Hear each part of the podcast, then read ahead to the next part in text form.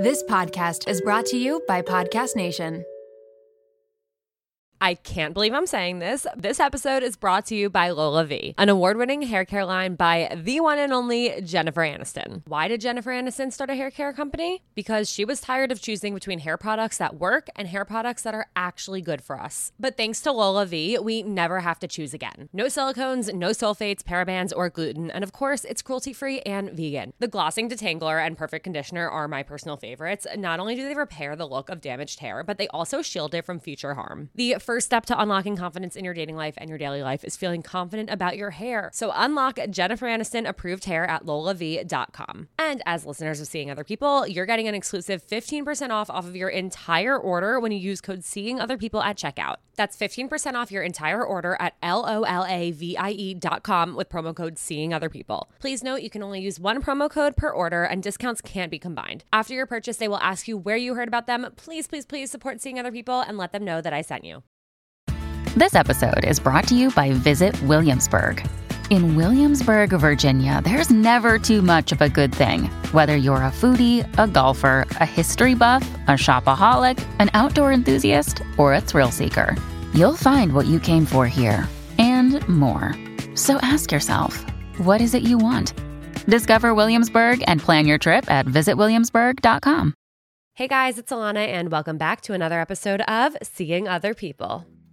Together, we're navigating modern dating alongside experts and real life daters who are sharing their stories. Don't have a date for tonight? No problem. Come learn, laugh, and maybe even cry along with us as we navigate the dating scene together. Okay, you guys, I'm so excited for this episode. I'm so excited for our guest, Talia Bombola. Thank you so much for being here. Welcome to Seeing Other People. Thank you. I'm a longtime listener, first time guest, I guess is how I would say it. Yeah. Uh, and I remember seeing your podcast and I was like, I gotta get on there one day. And I talked to my media person and he's like, let me see what I can do. And I was like, perfect. And so when I got your email and your like DM, I was like, this is amazing. I think I said you, I was like, I love your podcast. Yeah. Like I would love to be on it. So I'm very excited to be here.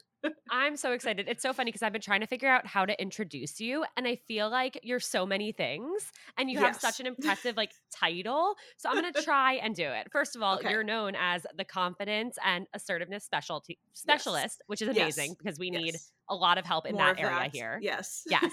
You're a psychoanalytic licensed marriage and family therapist, a professor, and a speaker, and you have your Yes. master's degree in clinical psychology, and you're a certified psychodynamic psychotherapist and It's host of Heal. Through Humor. Yes, and I don't know how I do all that I do. Um, and I I've Yeah. joked my with my other podcasts. I'll joke and I'm like, I would have never started all of them if it were now. Like the fact that they've been going for years is the only reason why I've kept up with them, and the fact Yeah. that I love my co-hosts. But it's a lot of work. I mean, you you know you do this too. It's that is like a job in and of itself if you wanted to. And then I look at all that I've done and I'm like, wow, I was really ambitious when I was deriving my self worth from productivity. Like, okay. Yes. And then I I think also noticing some like changes after I don't know if other I'm sure other women will listen to this too. After I got off birth control, that was a huge shift for me hormonally because I feel like I was so mm-hmm. driven, almost like man drive. And then once that shifted, I was like, I'm lighter and more free and I don't need to work as much. And then I was like, yeah, I'm so glad I built all of this beforehand. Oh my god, that is so interesting. That's something I haven't thought that much about. I I've been on birth control since I was in high school. And it was like before I even like had sex for the first time, but I was I had such bad periods. I was like, I can't, I Ah, can't live like yep, this. I have a period for half the month. I can't, I can't do that. Um, so I've been on birth control for like half of my life. And eventually one day I will go off of it. And I I don't I haven't really thought about how it might affect me other than getting my period. yeah, I was on it for 15 something years. Trying to do the math. Yeah. So it was a very long time. And nothing like everything came back right away, but I noticed a huge shift in my drive. And I also had accomplished so much. I didn't need to get as much self worth from work. So I think it was like a Mhm. kismet timing thing. Uh, but that is that is a huge shift that I noticed in my professional life too. That I was like, okay, I'm noticing this with other people. How many of my clients are also deriving self worth from Yeah. how productive they are, how much they've achieved, are their parents proud of them? Like a lot of that, I think, classic millennial psychology that the that our parents, for the most part, I don't know if yours did, really instilled in us. Like be proud of mm-hmm. yourself, but also do something that makes us Makes proud and it's like proud, okay yeah. but what if it's not what you want me to do and how am i going to wrestle and grapple with that and that's a lot of the that and and the dating and anxious attachment is a lot of what i talk about with my clients Yeah. I I feel like I, I don't worry as much about making my parents proud. I think like I went down a, a very bizarre path. I was like, yeah, I'm just gonna not gonna I'm gonna do let go from Yeah. my job, not Yeah. gonna apply for jobs, just gonna like figure it out. And they were Figure it like, cool, like great, we Yes. believe in you. But yes I definitely put so much pressure on myself where like if I don't check everything I need to do from my to-do list off in a day, like I feel badly about myself. I'm like mad Mhm. at myself. Or if I don't take Barkley to the dog park or Right. go work out in a day, Yep. I'm like, well, this day was not successful. yeah it was a wash yeah Yeah. yeah It's and i've i think mm. having a to-do list if it's if it's things we already do it can help us feel really accomplished so if it's like brush teeth i know i'm gonna Oh. do that yes I am the queen of adding things onto my to-do list. I will I will finish a task. I'll get an email that I wasn't expecting to get. I will spend 30 minutes like doing whatever I have to do. email And and then when I press send, I will then Yep. go and add that task that I just completed to my to-do list just Yep. so I can check it off. That is crazy. yes yeah i think we do it to make ourselves feel better and more accomplished and i like i've talked about it before instead of it being a to-do list making the goal that if you are able to get it all done that you'll feel lighter like a ta-da list like a ta-da i finished it so Love even that. shifting that mind state can help because sometimes it's this never ending list and if it's on there for three weeks you're not going to do it just admit it Yeah. to yourself stop lying like that's just that is what it is it's not going to get done and that's okay that's totally okay The sooner you accept it, the better yes the sooner I you agree. can stop feeling badly about it. i agree Okay, so I want to know your life story, but really like how did you what what led you to this path? What led you to become a therapist? What led you to really want to like help women with their self-worth and confidence and relationships? So, like I think many therapists, it was a personal journey before it was Mm. a professional journey. Um, and if you've heard this, if you've heard me share this before on other podcasts, you can like fast forward a couple minutes or you can listen again. You might learn something new. Uh, I had a therapist. I started when I was in seventh grade because I was getting really badly bullied. So, growing up, I think I had, well, from what I was told and from what I saw in like skits and videos when I was a kid, I had that natural confidence and naturally around middle school is when usually girls get clicky it was a little bit before that but it really hit ahead in middle school and my parents were like you need to talk to somebody and this was at a time where therapy was not widely accepted it was still like on the cusp of oh you're in therapy like what's wrong with you? And nowadays it's like you're not in therapy what's wrong with you? Like are Right. you okay? You're just raw dogging reality like not no one's guiding you through life? So i started therapy and that relationship even some weeks that was like the only thing that i was really looking forward to. Like i was in a really dark place during my like when puberty hit and my hormones shifted that depression came in real strong plus the bullying and so being transformed by that hour or two a week that i got with my therapist learning more about mental health and learning more about how to heal myself from the inside out with and without therapy is when I was deciding what career to take. I was like, should I be a doctor? Because my mom's a doctor and I like helping people. Like, no matter what career I picked, it was really about helping people. But then when I realized after grad school or after college, I was like, I really don't want to go to like take the GMAT and all this other whatever, the MCAT, any of those ac- alphabet acronym tests. I was like, what am I already qualified to do that people have said I'm very good at? and I would actually enjoy doing. Like that ikigai Japanese, like something you can get paid for, something you're good at, something Mhm. that brings purpose to the world and that you're passionate about. And I was like, that's it. So I started grad school right after college.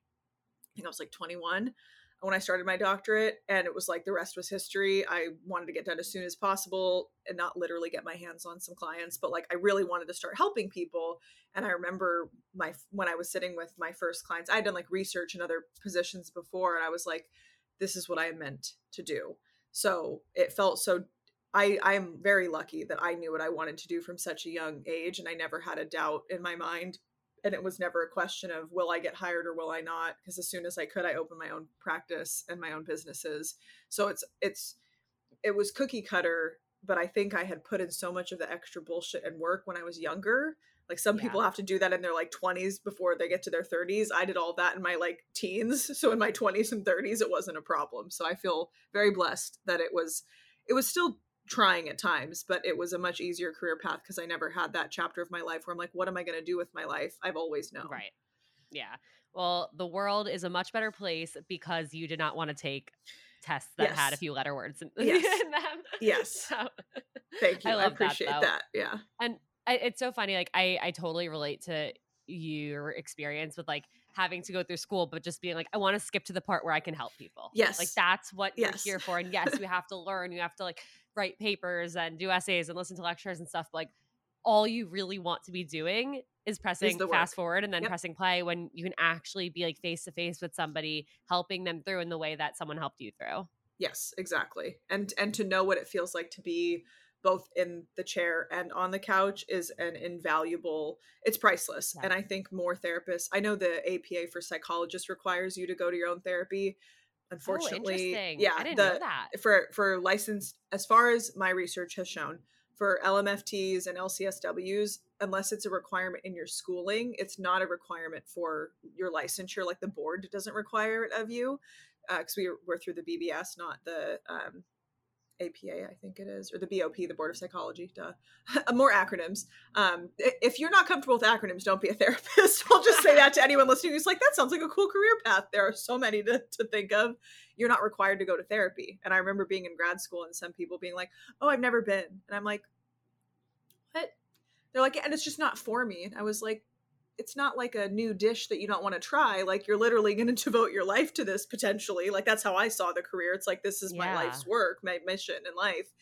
I want to make sure I'm I'm taking care of myself." And it's not to say there's other career paths. I'm sure that if you're like a heart surgeon, you don't have to have had heart surgery to be a good heart surgeon but it sure helps with your bedside manner when they come in and they're like oh the books say this but you know when i went through it and the person's like oh my god you survived it like to see somebody who's gone through it and to have clients and i'm op- i'm more open than i think most therapists are. I still have a lot of boundaries but i'm more open with if they ask a question of like oh have you ever dealt with this? I usually answer like yeah you're definitely not alone in that. If it's helpful i can share mine. If not i can share like Right. what i've learned from clients and they usually are like yeah just tell me what's relevant and then we go from there. It's not i'm use i'm not using other people's therapy as my therapy which i think is a huge risk and we see that rampant all over social media now one person Mhm. goes to therapy and shares their advice or feedback from their therapist with everyone and they're like oh my god do i have that too and it's like oh my god no like stop diagnosing each other I know. I online know. I, like that it's more widely known and therapy's cool now but it's also a lot of cleanup work for us when we have a client come in so i saw this tiktok and i'm always like what is it now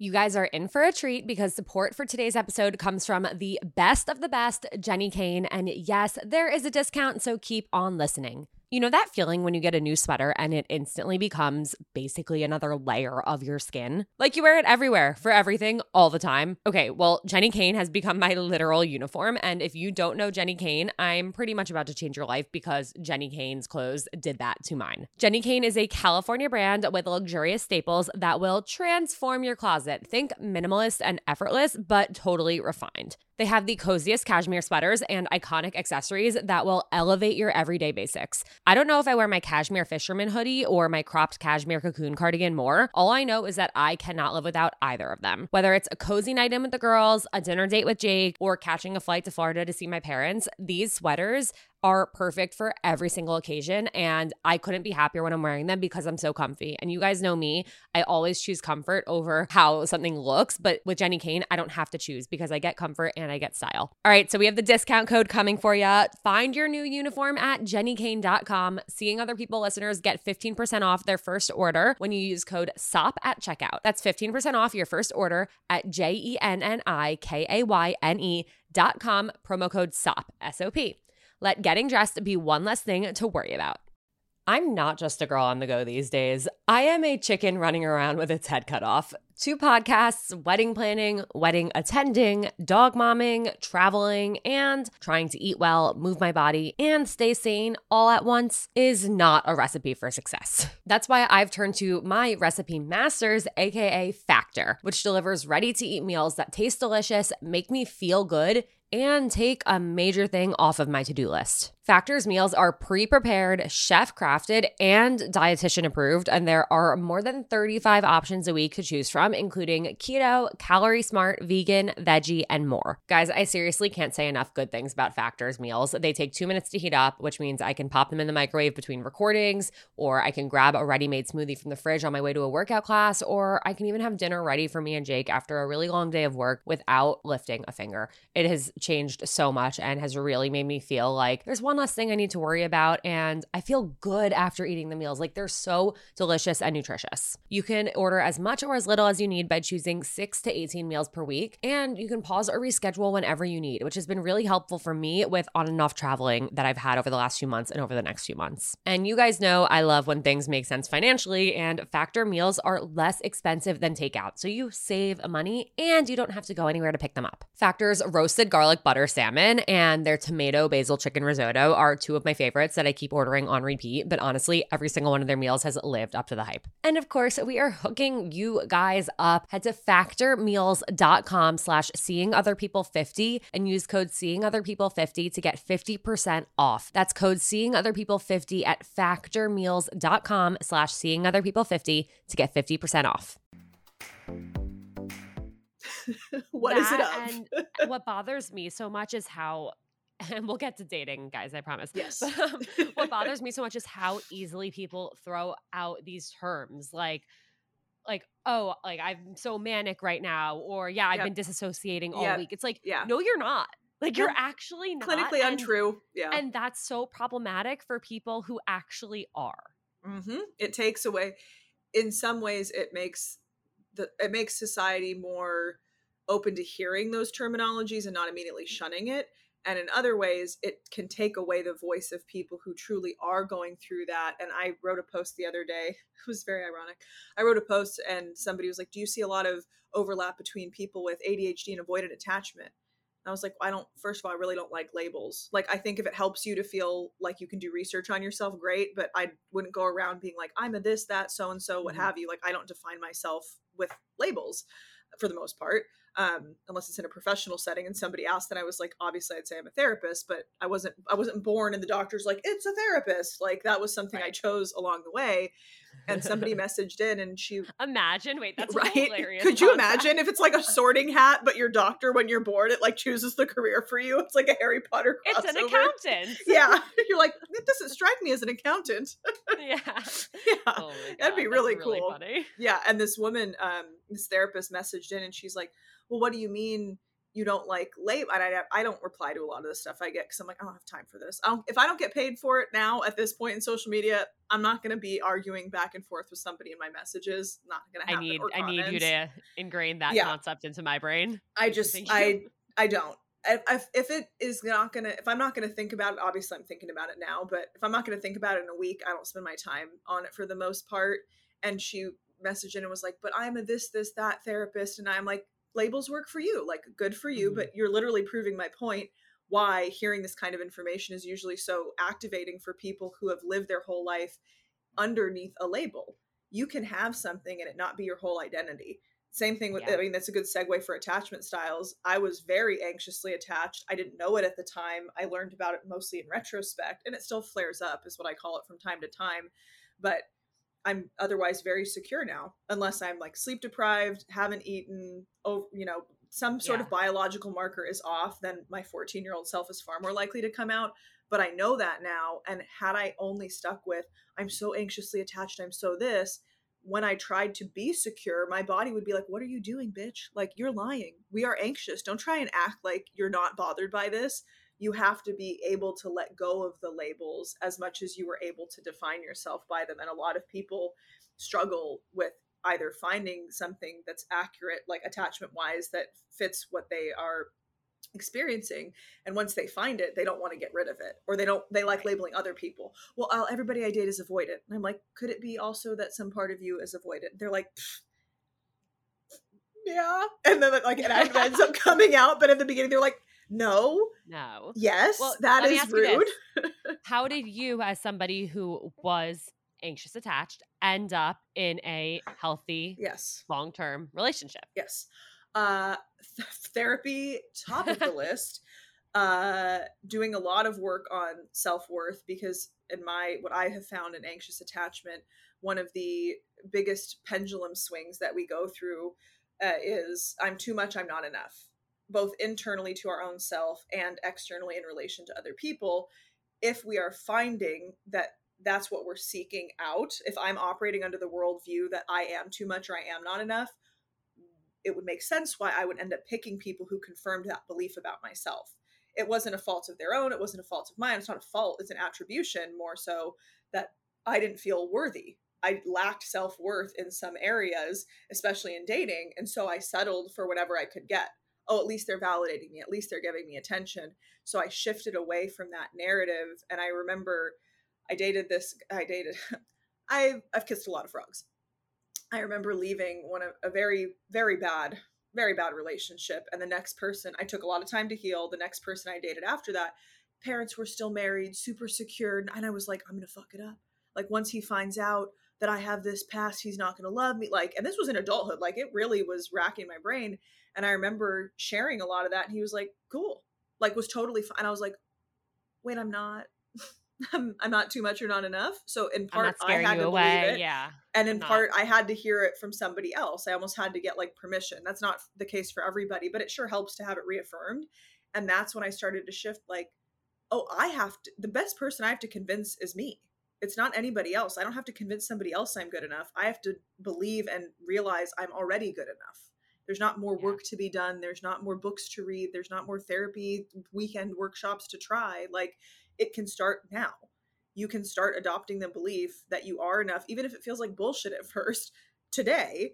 And that's how you, uh, that's how I worked my way into a very successful and secure relationship. We're building a family together. Like there's no doubt in my mind that this person is the person for me. Obviously, we have some conflicts, but we don't ever lose respect for one another in those conflicts. And that's how I also know it's secure because we'll approach it like, wait a second, this was my bad in this part. This is what, like, we are very vocal and communicative when it comes to what is great about our partnership, as well as what areas we need to work on. And those are traits about us specifically. And we met later in life and we know each other. So we're not right. willing to change those things. And that helps too to be secure, knowing here's who I am, here's who I'm not.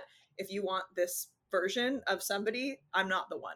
like I'm the one if you want this person, I'm not the one if you want me. You're not going to change me. I've already changed myself enough and changed back to who I truly am. I'm not going to go back to being a fake version of myself.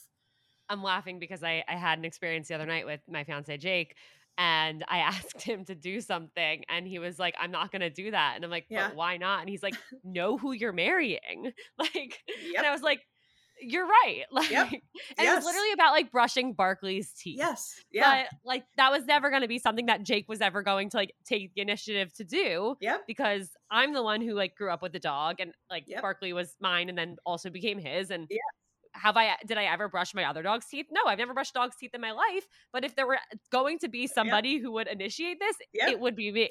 And exactly. that's okay. Yes. But, but I thought that was expectation. Like, yeah. It's so good though that he, like he it's like a, a check he like checked you yeah. on it and you're like hmm, but that's not what i built in my mind in my mind in the right. conversation you said yes and then you take it over and then i have to worry about right. it so can you just like relearn your lines babe like what yeah. script did you get because that's not yeah, exactly. i do the same thing with my husband it's so funny because we'll go back and forth and it'll be like well i want you to do this he's like it's not going to happen and i was like yeah, I'm gonna really need you to change your answer on that one. And he is like, no. And I'm like, no. He's like, why would this, I ever do yeah. that? Like, that's like, not that's me. Not I am exactly. That's, and so I'm like, that wasn't right. in my my job description. I respect that, and I, I give him a lot of props because being with a therapist who does psychoanalysis is so like he's like, not everything has to have a deeper meaning. And I looked at him, and he's like, that also doesn't have to. And I was like, mm, yeah, too, too late. You already said it. That's- so the fact that you don't think that also lets me into your psyche. He's like, enough. And my therapist is like okay, sometimes he's going to be right. And as much as it pains me to no, I'm totally fine admitting it. And that's another part of the secure relationship.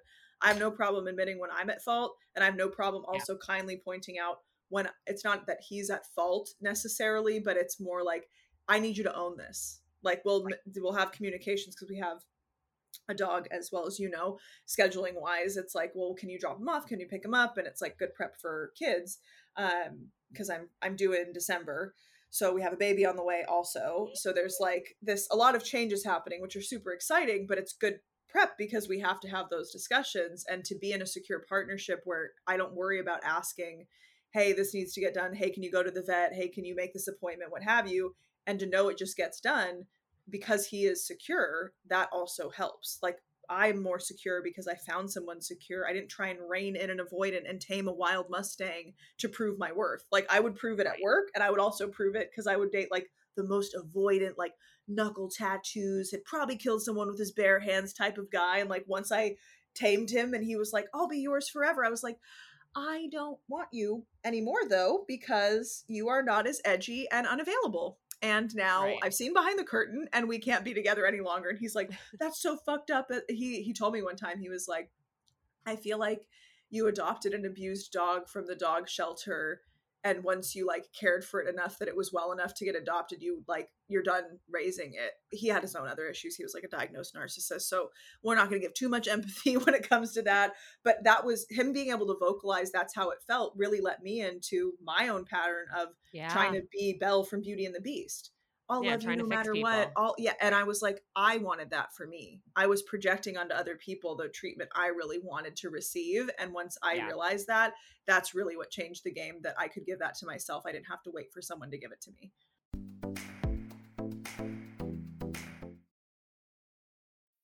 Making everyone happy on vacation isn't easy, but you know what is? Going to Aruba. All you have to do is walk out your door to find pristine pools, relaxing white sand beaches, and an island teeming with outdoor activities that'll put a smile on any face. You won't just feel great, you'll all feel great, filled with a calmer, more peaceful vibe that radiates Aruba's warmth. And the best part is, it never fades. That's the Aruba effect. Plan your family trip at aruba.com. This episode is brought to you by Bumble. So, you want to find someone you're compatible with, specifically someone who's ready for a serious connection, totally open to having kids in the future, is a tall, rock climbing Libra, and loves rom coms with vegan pizzas on Tuesdays just as much as you do. Bumble knows that you know exactly what's right for you. So, whatever it is you're looking for, Bumble's features can help you find it. Date now on Bumble. This episode is brought to you by Paramount Plus. Get in, loser! Mean Girls is now streaming on Paramount Plus. Join Cady Heron as she meets the plastics in Tina Fey's new twist on the modern classic. Get ready for more of the rumors, backstabbing, and jokes you loved from the original movie with some fetch surprises. Rated PG 13. Wear pink and head to ParamountPlus.com to try it free.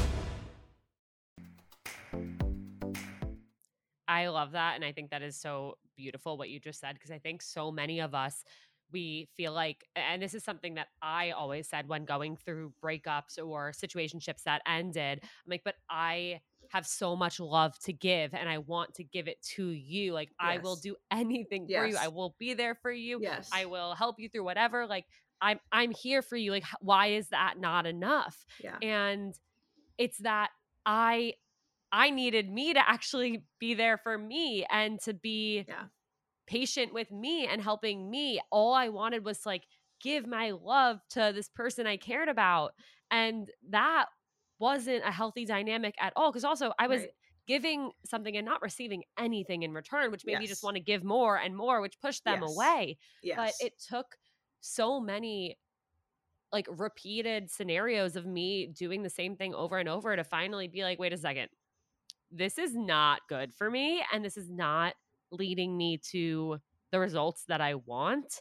And mm-hmm. I'm not okay. Right. And I need to first make sure that I'm okay before I could ever even like get into a healthy relationship. Yes. And that brings up this phenomena of in order for like you have to love yourself before anyone can love you. I'm mixed on that. I do Me think too. therapeutically it makes sense that if I don't yet have a space carved out in me a capacity to to know what receiving love feels like even it's from self to self then yes by that definition i don't i couldn't have somebody else love me because i don't have a space for it on my metaphorical psychic bookshelf.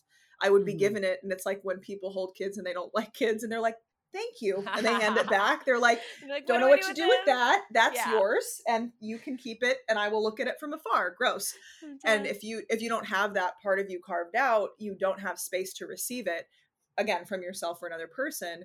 So once you're able to understand what receiving and and being in love not the romantic sense but like being in the presence of love feels like and you have capacity and you've developed capacity for it then you can receive it from other people. Until that happens you'll block it. You'll make an excuse you'll run away you'll avoid you'll hold it but play hot potato with it. Like you do have to have some level of love for yourself in order to feel worthy of another person loving you and the key here is like to recognize it because so many people you can other people to your point it's like i'm trying to love you i'm trying to this i remember dating another guy one time we were sitting on the couch and i had like leaned over to give him a hug so i was like non-sexually sitting on his lap looking into his eyes mm-hmm. and I was like, I just you're so amazing. Like really just giving him a compliment, you know, words of affirmation as a as a kid. Mm-hmm. I didn't mm-hmm. hear them enough. So naturally it's my love language, as as most things are inversely. And he was like, I don't see myself that way. And he teared up. And I was like, okay, this makes a lot more sense. Because if I was I was seeing him so positively, which is another anxious attachment, like you see the other person so much more positively than others or yourself. Yes. He did we didn't have the same view of who he was and he was desperately trying to be the person I saw him as and knew him to be capable of and other people saw him like that he just couldn't see it. So he couldn't receive the love I was trying to give because he didn't feel worthy of it is what ended up being our undoing. So that and a few other things but being able to know that you are capable of that and that's the work that needs to be done prior to being in a partnership that's how i recommend people move towards secure attachment. It's no one's favorite advice to hear. I have a lot of dating coaching clients. They're like why are we talking about my parents? I'm trying to like get like do the app. And I was like, I right. can give you any picture you want. You could have the perfect match, but if you don't feel worthy, you're gonna throw it in the garbage. You're gonna be like, he's too hot. She's too this. They're too like if you're too enamored with the person and you don't feel worthy, you're gonna blow it up. You're not gonna feel yeah. worthy of it. So you're just gonna be like, I can't do this. And it's like you don't have a dating problem. I always joke, my brother hates this one, but I was like, everybody could find a partner if you just settle and have no standards. like it's really not no, that hard. that's so true. And that's what I try and remind my friends and my listeners when they're coming to me being like, everybody else is like with somebody, like I want to be with somebody so badly. And I'm like, you could you could be with somebody you could find somebody who wants to date literally you. just anybody like, yeah you could but yeah. is that going to be the person that you're no. happy with that you feel exactly. fulfilled with that you want to build a life with no and that person no. is worth working for and waiting for and yes. yeah like like you said like, kissed a lot of frogs like yeah. you might have to you know yeah. and that's okay because when you do find that person when you are in a place to accept each other and what you both have to give it makes it all worth it yes and and to your point had i met who i am with now at any yeah. other point i either Me wouldn't have been interested because he's too secure i would have been like you're like a really boring scoop of vanilla ice cream. I'd like some Rocky mm-hmm. Road, please. So that wouldn't have been good. And had I met any of the other guys I used to date now, I would also not be interested. So, like, either way you slice it, I had to be like, timing does make a huge difference, and timing in your own psyche makes a huge difference. I had to be yeah. this version of me to partner with that version of him to grow together into all the other versions we're meant to be and will eventually become. And when we're with somebody and we're so desperate i've given the example of like a job interview which both works for like putting your putting your resume out there like i on indeed and monster and this be on the apps but don't be so desperate that if you're trying to look for a job every day you're like why has nobody looked at my resume? Why isn't right. this? I'm on linkedin like freaking out. It's like it's on there. It's it's out yeah. there. If other people want to view your resume they will and in dating, if you're going on a date, you can't walk to the date and be like, I need this to work. You don't understand. Like, this is my only option. The other person yeah. is going to feel that energy and be like, mm, they want a relationship more than they want to be in it with a specific person. And more than they want to even attractive. get to know me. They don't, yeah, yes, they don't care. They just want me. the title or the label of the security yes. or the comfort of like, I'm, I'm similar in my peer group now. Like, I have, I'm I'm dating, I'm engaged, I'm married, I have kids, whatever the level is generationally. So I don't feel as alone because socially, like if you look at evolutionary psychology, people don't like to be in the out group. I don't want to be yeah. so different because back in the day and back in those times, that meant death. If you were too different in either direction, you were cut out of the herd and yeah. that is still ingrained in us that we want to be unique but not so unique and different. We feel like an outcast. You don't you need to have enough people in an out group to make a new in group in social psychology and no one wants to feel like the last to do something unless it's a really icky thing. Like the, the being the last of the one to have kids is a totally different thing because you hear all the night positive but also horror stories that you're like i think i'm good actually i could wait yeah, on that. at that point you might not. You're not going to Yeah. be the last because you're not going to do it yes yeah, I imagine 'cause I get asked this a lot this concept of right person wrong time. I imagine that Ah. based on everything you said you Yeah. do not believe in that. i i that's a tough one as i like I like that's a thinker i want to say like you mentioned earlier it's mixed i do think you can meet to, to my to the point we just made I, and your fiance's name is jake? Yeah. yeah so it's like you and jake talked about as well. If you had met at another point it may not have come to fruition. I think in those terms like if you're able to finally meet the secure person and you hear each other's pasts and like journeys then yes you could look at right person wrong time because you're with the right person but at any other point it may have been the wrong time it's something though that people use for comfort that might be a Yeah. false sense of security that oh well if if they just weren't doing this if they just weren't about to move or this career then maybe it could have worked out and they're like pining over the person then i don't think that that's a helpful um, trope societally to fall into And I, I think it, that's the biggest use case for it is like justifying why it didn't work out, but trying to, you know, say, well, they like you're you're holding on to it even more by saying that. Yes, and you're building more people, and this is something we talk about a lot in analysis. Mo- You're often holding this fantasy projective version of the Mhm. partner Yeah. instead of being in a relationship with the real person in front of you. And the key difference there is if I'm fantasizing and projecting and interacting with an unrealized version of that person that may never be realized, I am not in reality. And so anything this person does that might uh, bring reality closer into the frame, I'm going to fight against it. People show you who they are and they tell you who they are. And if you are too caught up in your fantasy, you rewrite that. Well, they said this, but what they really meant was this. So then the ring is going to be here now. And it's like, no, Mhm. he literally said he never wants to have kids or be married.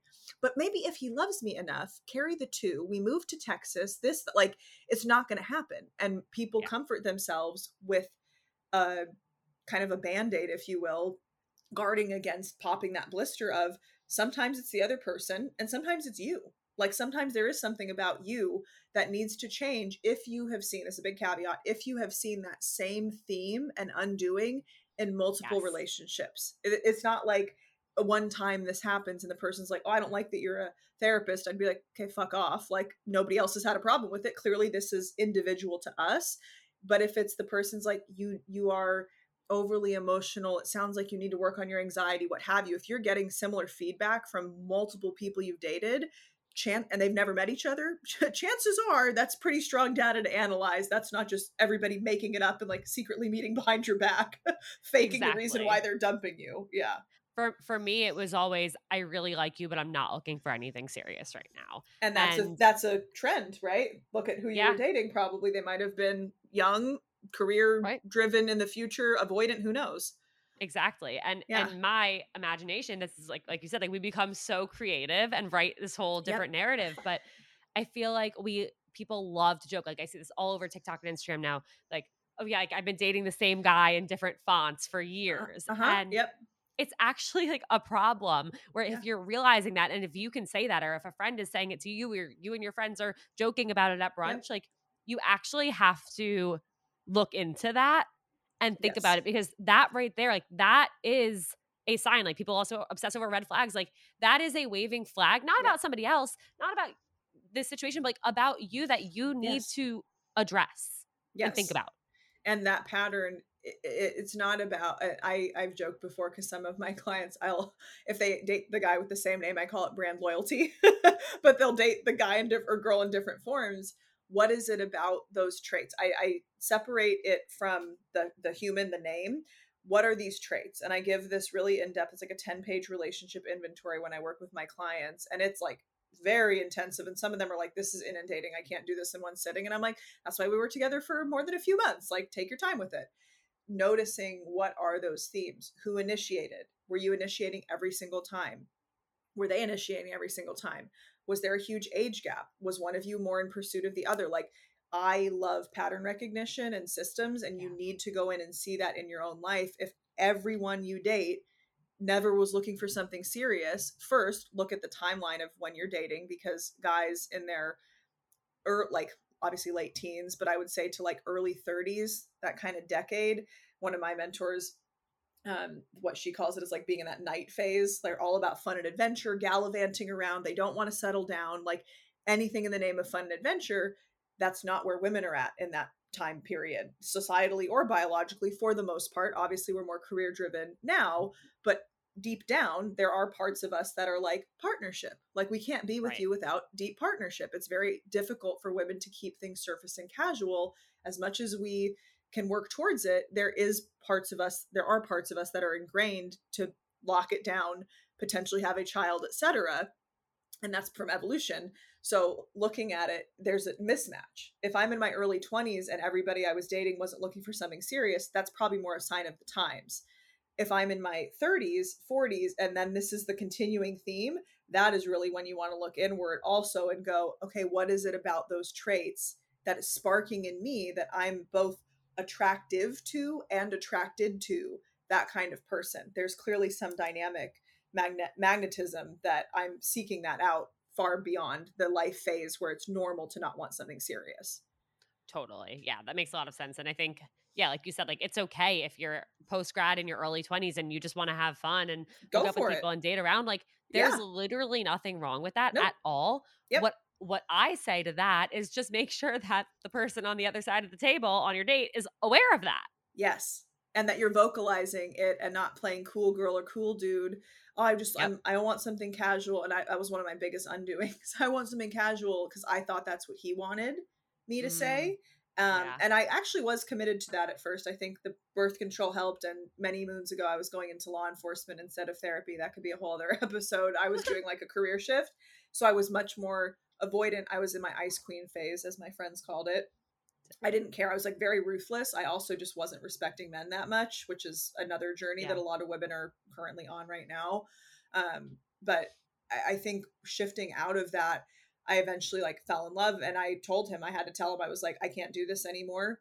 Um, this hurts and I want something more. And you're telling me, I'm hearing you, you're not ready to partner again. He had been divorced, etc. I was like, I can't, I can't do this anymore. Um, and it we continued to try and it was very toxic but had i been more had i had higher self-worth at that point i think i would have been able to stay away as painful as it was to cut an option off i knew I, some part of me always knew deep down it wasn't going to be the person i would end up with right and looking at looking backwards at that being able to be in that conversation and be vulnerable and share honestly like i actually do want this i changed my mind in the beginning i didn't want something serious but I have to update you now that my feelings have changed. And so many people don't bother to have either the initial conversation or the updated conversation. And they're like, yeah, like whatever you want. So cool. Like, oh, you just want to hook up with other girls and call me at 2 a.m.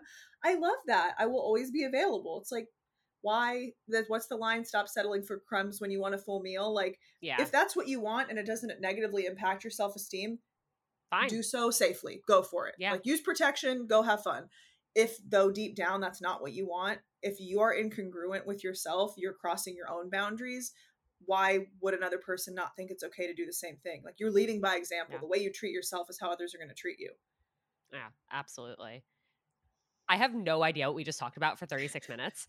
Um, I had an entire outline of like 27 things that I couldn't wait to discuss and don't know what we just talked about, but loved every second of it. I do want to hit a few listener questions because I think you would have a really, really great insight. The last guy I dated soft ghosted me because he wasn't ready for something serious, only to debut his new girlfriend a month mm. after, and right around the time I was starting to feel better about him not being in my life. I was devastated and it left me wondering if I'm not girlfriend material. What does it take? I'm in my mid 20s. I've never had a boyfriend despite me being actively dating since I was 18. Soft ghosting, I would imagine, means they had like a conversation. Slow fade. Slow fade. Okay. Yeah. Um, I resonate with this as well. I call it like being the good luck Chuck. I can't tell you how many guys that I dated who ended up finding their like life partner or long term partner right after we dated.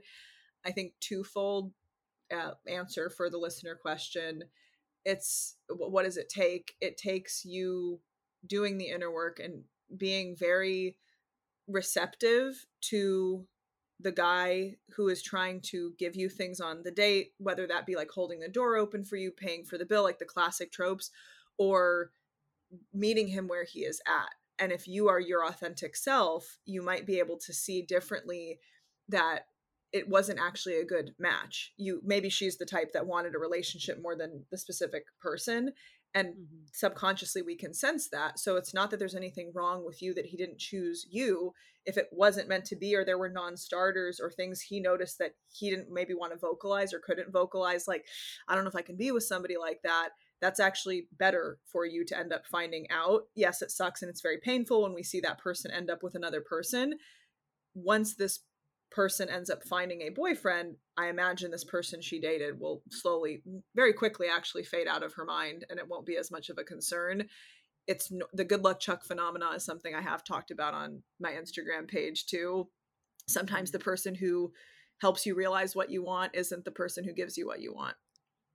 Yeah, that's yeah. so true. I also think going back to kind of what we said or what you said in the beginning with the labels, like you don't have to yeah. label yourself as not girlfriend material the reality is you just weren't going to be this person's girlfriend and exactly that, and that's okay you know you're not you're not going to be for everyone just like everybody's not going to be for you and mm-hmm. so i guarantee this guy even though he's dating someone new when he ended things with you or slow ghosted yeah. you whatever yeah he wasn't thinking like oh like talia's not girlfriend yeah. material right. so like it was nice to go on a few dates with her but i'm gonna go find the girlfriend it, yeah. it just it was just like not a fit. There was something that wasn't there or was there that they weren't looking for. And yep. you're just not going to be a fit with everybody. And I know it's frustrating year after year trying to find your person and similar things happening or or you just not finding them, but you will. Like you have to yes. believe that you will. And there's nothing yes. wrong with you. The right no, person will wrong with you. love you for you. And maybe make the goal less about I need to make this person my boyfriend. I know it's very hard biologically and like I, I talk about that a lot too, but look at dating as the first date is a decision if, if I want to go on a second date and then so on exactly. and so forth. And keep your eyes open to am I getting what I need to get? And am I able to give what I need to give for this to continue till it's meant to continue? That could be forever. That could be three dates. So stop tying it to be like, I have to make this person my boyfriend into like, do I like them rather than do Absolutely. they like me? You do, correct me if I'm wrong, but I believe you do like coaching with people surrounding like finances and money as well, yes. right? Yes. Okay. I pulled a question specifically for that. So cool. I'm excited to have you here. Yay. Somebody said, What are your thoughts on dating while poor? I quit my job two years ago to work on my own thing, and I've started feeling insecure about asking anyone out now. I've been in long term relationships with two girls since quitting, and my lack of money was always in the back of my mind, and it can lead to some anxiety on my side. As a guy, I still feel it's my responsibility to pay for dates. While I've never been stingy, a date night in a big city could easily go for $100, not to mention going to big events like concerts and sporting events. Should I continue to put dating on hold until I'm more finan- financially stable? I don't want to go on dates and tell somebody I don't have a job and then think I'm a bum. Am I blowing this out of proportion? I just feel bad about dragging someone down. So I would um, definitely give the feedback that if there's any part of him that views himself as a bum or that believes he is dragging people down, then that's going to come true. Like he will end up inadvertently manifesting or picking somebody who confirms that because that's something he needs to look inward at. If mm-hmm. you are if you eventually want to be more of the like career driven provider etc like you you know talked about for yours it's like i lost my job or i quit my job i don't have a job and i'm in the interim of do i get another one or not what am i going to do if you want to wait until you feel more like a provider, financially stable and established, the type of woman that you're going to be attractive to and attracted to will change.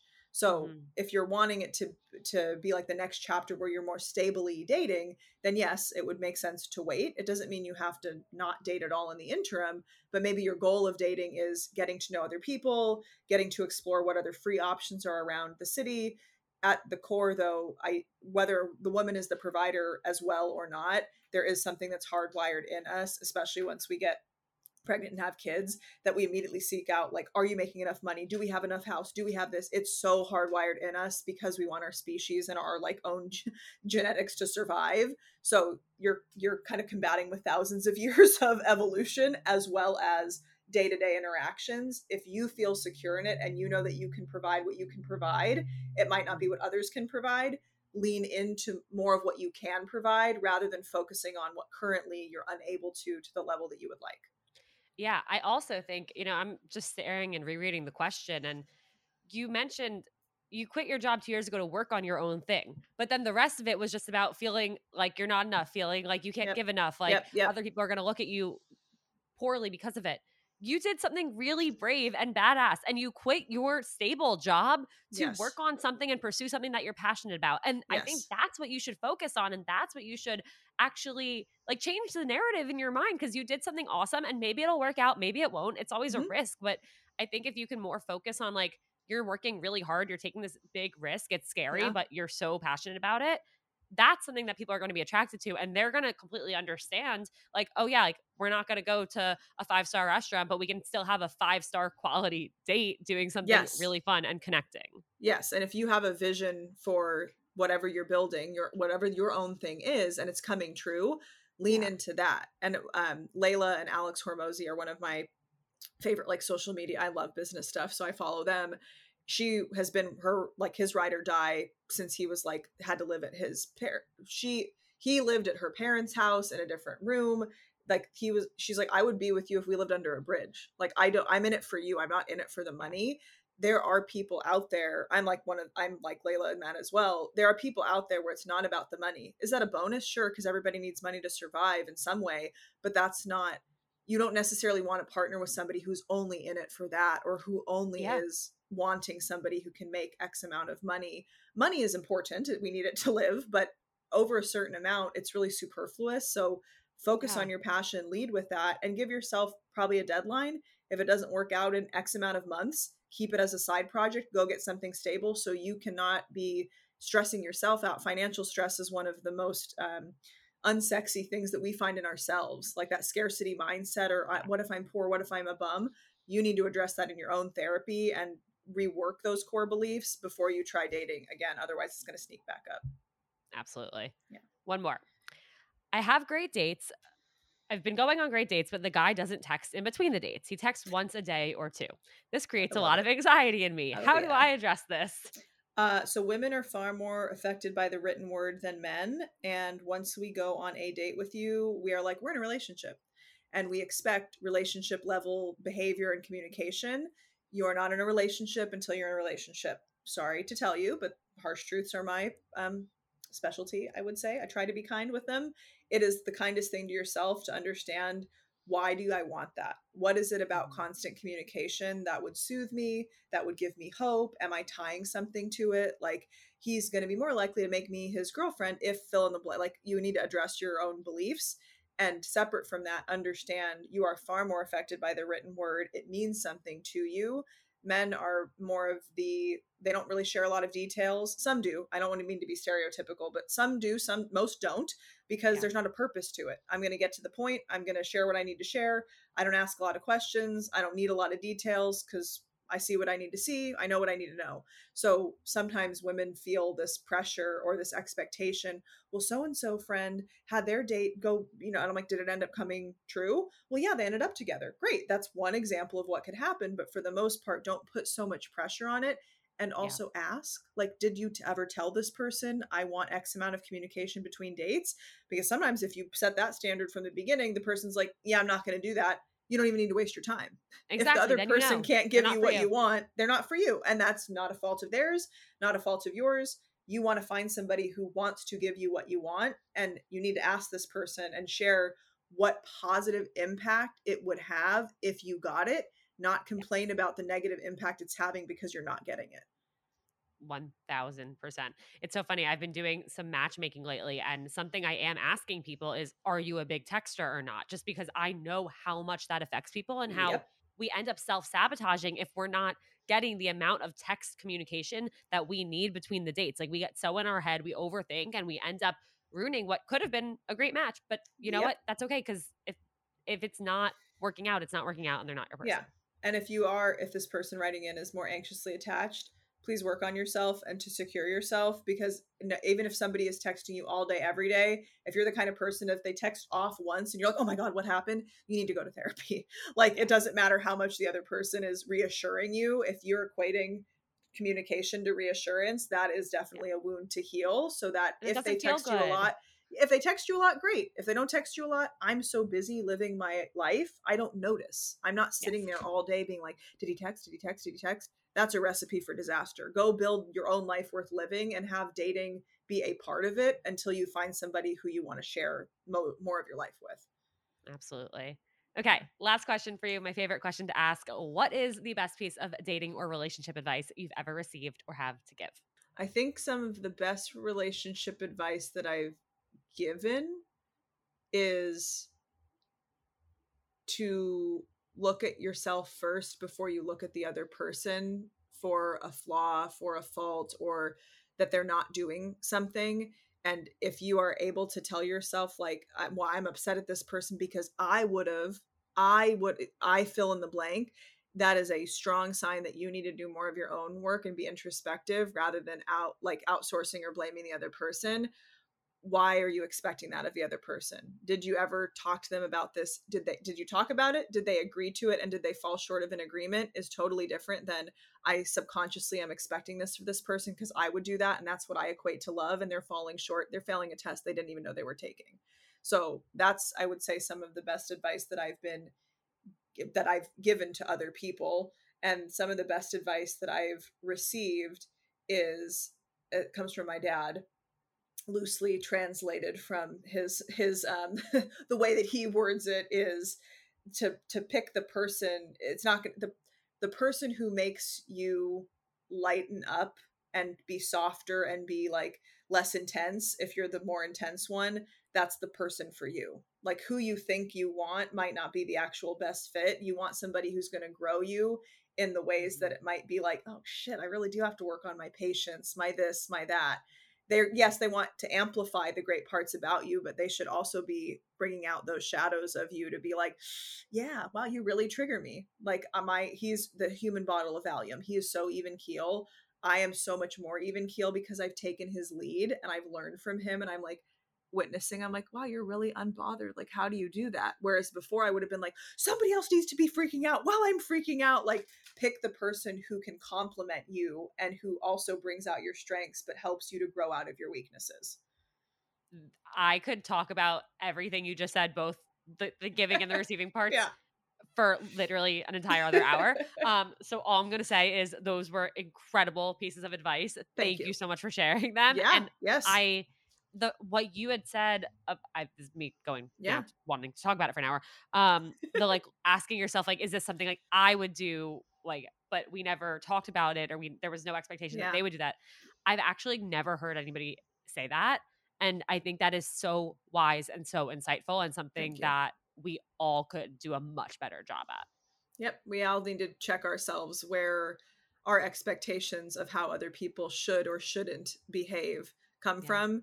And once you really understand part of it's biological, part of it's your family system and what you expected based on the system you grew up in, you can really free yourself and understand that like people have their own autonomy and you can choose to interact or react to it. You don't have to be so impacted. Well, why are they this? Why are you Right. bothered by it? and my Yeah. clients hate they hate and love they're like fuck you and i'll see you next week and i'm like love you too Yeah. yeah we Well, should do a whole other you. episode if you want i'm all i Down. can talk i love my own voice obviously i have three podcasts so i'll talk to anyone about anything any day anytime absolutely yes I can't wait Perfect. Talia, thank you so so much for being here. Where can everybody find you?